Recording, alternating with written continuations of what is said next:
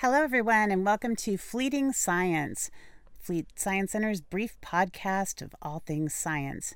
Today, we're talking to Dr. Lisa Will, who is the resident astronomer for the Fleet Science Center. I'm Wendy Grant, Director of Marketing and Communications for the Fleet, and I'll be quizzing Dr. Lisa Will. Ha, you up for that, right? I'm up for that. Thanks for having me. So, Lisa, how long have you been with the fleet? Oh, you know, I think I've been doing the Sky Tonight Planetarium shows since 2012. So we'll just safely say several years. Many years. Many years. and what else do you do besides um, astronomy here at the fleet? Uh, I am a professor of physics and astronomy at San Diego City College, and I also am the co host of Astronomy on Tap San Diego. Oh, that sounds fun. Yeah, yeah. So every couple of months, uh, me and uh, Nick Galitsky from UCSD host astronomers at breweries around town uh, so that we can bring science to the public, just like we do here at the Fleet. I love that. And um, Lisa mentioned the Sky Tonight. That is a monthly planetarium show, and Lisa's there live. And our planetarium instrument flies you through the universe safely from your seat in the IMAX Dome Theater. And Lisa tells you about what's going on in the sky up above. So, speaking of the sky up above, there's something happening on January 20th. What's going on? There will be a total lunar eclipse visible from San Diego if the sky and the weather cooperates here. So uh, let, let's hope the rain goes away. Um, it's happening in the evening, Sunday night. Uh, the totality of the eclipse will be visible from the partial, the full, till when the moon is no longer eclipsed. Very good. Um, I've heard that's also called the blood moon. That sounds so ominous. What does that mean? Why is it called that?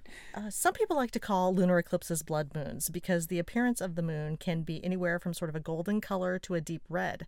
Uh, but that is actually due to atmospheric conditions here on Earth. So a lunar eclipse occurs when the moon is in its full phase, which means the Earth is in between the sun and the moon, and the moon crosses into the Earth's shadow. But the Earth isn't completely solid, it's got this layer of atmosphere atmosphere around it. And so sunlight filters through the atmosphere and still can fall upon the moon. Uh, the locations on Earth where the sunlight is filtering through the atmosphere, those are the locations that are experiencing sunrises and sunsets. So, what hmm. some people call a blood moon is actually all the light from all the sunrises and sunsets on Earth falling upon the moon. So, it's actually quite lovely to think about. Yeah, that's positive, not not scary. Exactly, which is why you will never hear me refer to it as a blood moon. Got it. Pretend I never said that. so, when people are watching the lunar eclipse, um, should they be aware of anything when they're looking up? Any safety? Uh, no, not at all. Uh, unlike the, the solar eclipse from a few years ago, where you had to have safety glasses or uh, the solar eclipse glasses, lunar eclipses are completely safe to look at. Um, so all you need is your eyes. You don't need any sort of special instruments like telescopes or binoculars. But if you do have telescopes or binoculars, you're going to get a really cool view, right? You will get a really cool view, but I myself personally prefer the view just with the naked eye. Uh, that's where you're going to get the biggest color contrast uh, hmm. with everything else because if you're taking a look at the moon uh, through a telescope, you're just going to see a small portion of it. It's going to appear brighter to you. And so I actually think just going out with the eyes is just fine. Gotcha. And so what will you see? You'll see possibly the color. Right. So, uh, because uh, we will see the entire eclipse from here in San Diego, at first you're just going to notice sort of a dark shadow falling upon the moon as the moon goes through the Earth's shadow. And so you're just going to see one side of the moon get a little dark. And that dark spot will f- cross the face of the moon from our point of view. And then when it's completely eclipsed, that's when you tend to see the sort of golden or yellowish color. Once again, that's dependent on atmospheric conditions here on Earth. And then it will start to get brighter again as the shadow continues to move across the face of the moon. Now, a solar eclipse only lasts a few minutes, but the total solar, excuse me, the total lunar eclipse that we'll be observing on Sunday night, that totality will be about an hour in length. And wow. Uh, right. And the partial eclipse, so basically going from when it first starts to when it ends, is about three hours long. That's a whole event. Yes. Speaking of which, I think there's an event here at the Fleet Science Center that night. Why, yes, there is. There'll be multiple activities starting here earlier in the evening, including a special Sky Tonight Planetarium show where we will talk about how lunar eclipses occur in the planetarium dome. And that, I believe, will be starting at about the same time the partial lunar eclipse starts, and then we'll be able to go outside and look at the lunar eclipse. Awesome. So that'll be you in the Dome Theater, Dr. Yes. Lisa Will. People will be able to ask you questions too, right? Yes, that's actually one of the fun things about our Sky Tonight event is that uh, it is a live Q and A afterwards every time. Awesome. And so this eclipse is this is this rare? How often does it happen? So, uh, lunar eclipses uh, happen about w- a little bit over once a year, um, or I guess I should say once every year ish. Um, but they're not always visible from San Diego. And so, in fact, the next time a total solar, excuse a total lunar eclipse will be visible from start to finish here in San Diego will be 2022. Ah, so see it now because it'll be gone for a few years. Awesome. Anything else we should know about the lunar eclipse? I think that's it. Okay, we are fully informed on the lunar eclipse. and you can come to the Fleet Science Center on Sunday, January 20th for that event and get to see the planetarium show. And then we will have telescopes outside for you to be able to observe the lunar eclipse. Um, but you can also look up with your own eyes, as Lisa said. Well, there'll be lots of other pretty things to look at too uh, in nearby. I believe the moon's going to be in the constellation Cancer from our point of view when this happens. There's a lovely star cluster in that area as well. So there'll be other things to look at as well as the moon if we have a good clear night. Oh, good. Let's hope for that. The San Diego Astronomy Association is helping us out with the telescopes, and we really appreciate their help with that. Um, how did you become an astronomer, by the way? Um, I actually, I usually blame Star Trek. Um, uh, my, I just grew up around science fiction and fantasy as a kid, and I actually thought space travel was already happening and possible from Star Trek, and it was rather a disappointment to me to find out that all of that was fake.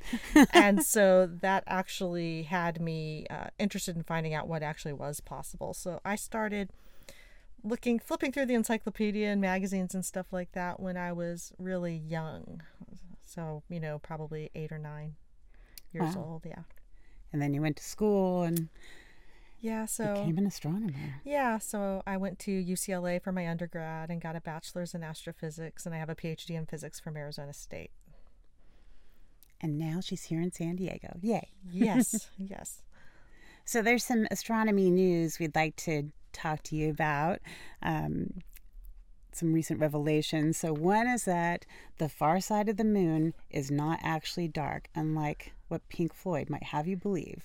Yeah, so Pink Floyd has made astronomers' lives very difficult for a long time. Um, 50% of the moon is always dark because the moon shines by reflected sunlight. So we see the lit up side, right? But the lit up side isn't always facing us. Um, so, what actually has happened recently is that there has been a Chinese lander that landed on the far side of the moon for the first time. And so, the, what we call, what astronomers call the far side of the moon, is the side of the moon that never faces the Earth. Um, and so uh, I've always found it fascinating because despite the fact that the moon is our closest celestial neighbor, uh, almost half of it was hidden from our point of view until spaceflight started in the mid 20th century. We could send spacecraft uh, around um, to the other side of the moon, but this was the first landing, and that happened um, the first week of January. And did they discover anything interesting, or do we know yet? Uh, they haven't discovered anything interesting yet. Uh, what is interesting to me from an engineering standpoint is one of the reasons why we haven't landed stuff on the far side of the moon previously is we communicate uh, data via radio signals. And because uh, if you have a spacecraft on the far side of the moon, it can't aim through the moon at the Earth. So, what the Chinese Space Agency actually developed was it, it is beaming signals to a satellite that is near the moon, and then that satellite is uh, forwarding the data. And so, it's actually a really uh, interesting mission from that engineering standpoint. Yeah, definitely. Yeah. Um, the InSight landing that happened recently. What can you tell us about that? Uh, so the Mars uh, InSight landing is a NASA. That's a NASA mission that landed on the moon. I believe, or not, excuse me, on Mars uh, in late November, and uh, its goal is to study the interior of Mars, which is one of the reasons why they came up with some weird acronym that comes out to InSight because it's insight into the interior. Um, the most interesting part of that mission t- to me is the seismometer. Uh, this uh, this mission is not a rover like Curiosity. Uh, it is a lander, so it's stationary. And for the first time, uh, a lander has used a robotic arm to place an instrument on the surface of another world. So it has placed a seismometer onto the surface of Mars, and the goal is, is to see if Mars is geologically active, like with Mars quakes. Yeah. And uh, they think the seismometer should be sensitive enough to actually pick up uh, impacts. So, like if Mars is getting hit by meteors and stuff like that. Ooh, that's interesting. Yeah, for me, I find that really interesting. So I'm hoping for impacts, but that's just me. Sorry, Mars. but it'd be more interesting if there were impacts, right? Exactly. exactly. Awesome. And then another recent um, astronomical happening is the New Horizons flyby. And I know you know about that because you recently did a whole planetarium show about that. Yeah, so the New Horizons spacecraft mission, some of you might remember it from 2015 when it was the first spacecraft to reach Pluto.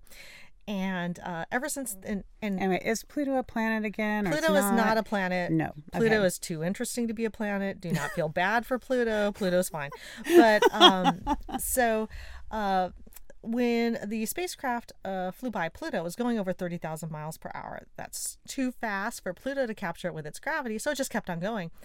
And what the team, what the New Horizons team uh, did uh, during the time that the New Horizons spacecraft was traveling to Pluto was to see if there was any other object out in the Kuiper Belt, this region way out past the orbit of Neptune in our solar system, um, if there was anything else along the along the spacecraft's trajectory that they could go look at. And they discovered this object, which is called 2014, because it was discovered in 2014, MU6 That's a unique name. right 2014 mu69 uh, along roughly along the spacecraft's trajectory and it got to it on new year's day this year and so it is the most distant object in the solar system system ever visited by a spacecraft and so that was really exciting um, it took a bunch of data. Was, it was flying by once again at over 30,000 miles per hour. And over the next 20 months, that data will be coming back to us on Earth. And is New Horizons just still trucking out there? It is. It is. And I don't know. I know the team wants to look to see if there is the possibility of anything else along that trajectory. Uh, the I believe it has a couple decades more of uh, basically battery power to keep it going. So it's just, you know, space is big and we are small. And so it's a matter of whether or not there's anything out there close enough that it could actually visit it as it keeps going at over 30,000 miles per hour out there in the solar system. Yeah, that's that's speedy. It is because we had there there had to be a decision made. Um, we could send a mission to Pluto and have it travel slow enough that Pluto's small gravity could capture it, but we still wouldn't be talking about it yet because it wouldn't have gotten there. right. Or we could go faster, take pictures as quickly as we can, and keep going. Those are the options. What do you think that um, we might learn about Pluto from those photos? Do we have the Pluto photos yet? Oh, we have the Pluto photos. Okay. The Pluto data has been absolutely fascinating because it shows a younger surface than we ever would have expected. It shows a world that was probably more geologically active than we ever would have thought for something that's smaller than our own moon. Yeah. Um, and then from the 2014 MU69 flyby, we've already gotten back some data that's really, really interesting. It looks like um, basically uh, an object that was formed by collision because it ba- it looks like two spheres sort of glommed together, like a like a like a snowman. It was was what a lot of people are calling it. Um, it is not very reflective. Uh, um, and uh, it has uh, some reddish coloration to it, uh, much like we saw on Pluto and places on Pluto's largest moon, Charon. Uh, the 2014 MU69 in particular is very interesting because it is thought to not have been altered much by heating or geological activity since it was formed, and so there hmm. is a a it should be able to tell us a lot about the early history of the solar system. Right. And so, do we know what that is? 2014 MU469. You're saying it faster than I can say it. Sorry. Um, so out in that part of the solar system, the materials are usually sort of ice and rock mixtures, um, and so we do definitely see uh, evidence that there are ices on it. But the more rigorous understanding of what the chemical compounds are that that's the sort of data that's still coming back because what happens is when you're flying by so fast is you send back to your team hi here's a picture all's good and then you focus all your instruments on the object while you're flying by and then you start sending the data back slowly. So one of the first things that um, the team looked at to see if the mission went well, the flyby went well, was oh look, the computer hard drive is full, right? They like it, it filled up with the data, and so that data gets sent back at very low bandwidth um, back to the Earth. It when the flyby occurred, the spacecraft was over six light hours away. And to give you a sense of scale, the moon is just about a light second away from the Earth. The sun is about eight light minutes from the Earth. So six light hours is pretty far. So this Yeah. data is being sent back. Um, and the higher resolution data, the higher resolution images haven't even gotten to us yet. So it should be fun to see what else we saw. But this object's really tiny. It was only about 20 miles long. So, mm, yeah. That's amazing. Yeah. but then you have to wait. Then we have to wait. So expect to hear more. okay. Anything else you want to talk about, astronomically speaking? All right. So another mission that didn't get as much love as it probably should have because of the New Horizons uh, flyby happening at about the same time was when the OSIRIS REx spacecraft went into orbit around the asteroid Bennu, making it the smallest object in the solar system that we've had a spacecraft go into orbit around. And Why are we visiting something tiny? All right, so it is an Earth crossing asteroid, which means there is a small possibility of it hitting us at some point in the future. Don't worry about it. That, that just go to sleep well at night. It's okay. Um, I'm a little worried. yeah, well, I'll tell I'll tell you when to worry. We don't got to worry about this one quite yet. Um, it is um, big enough for us to go into orbit around, but small enough that it's a, a very typical asteroid in that way. But probably the most interesting thing about this one is that we are actually going to uh, be able to get a sample of it back to Earth.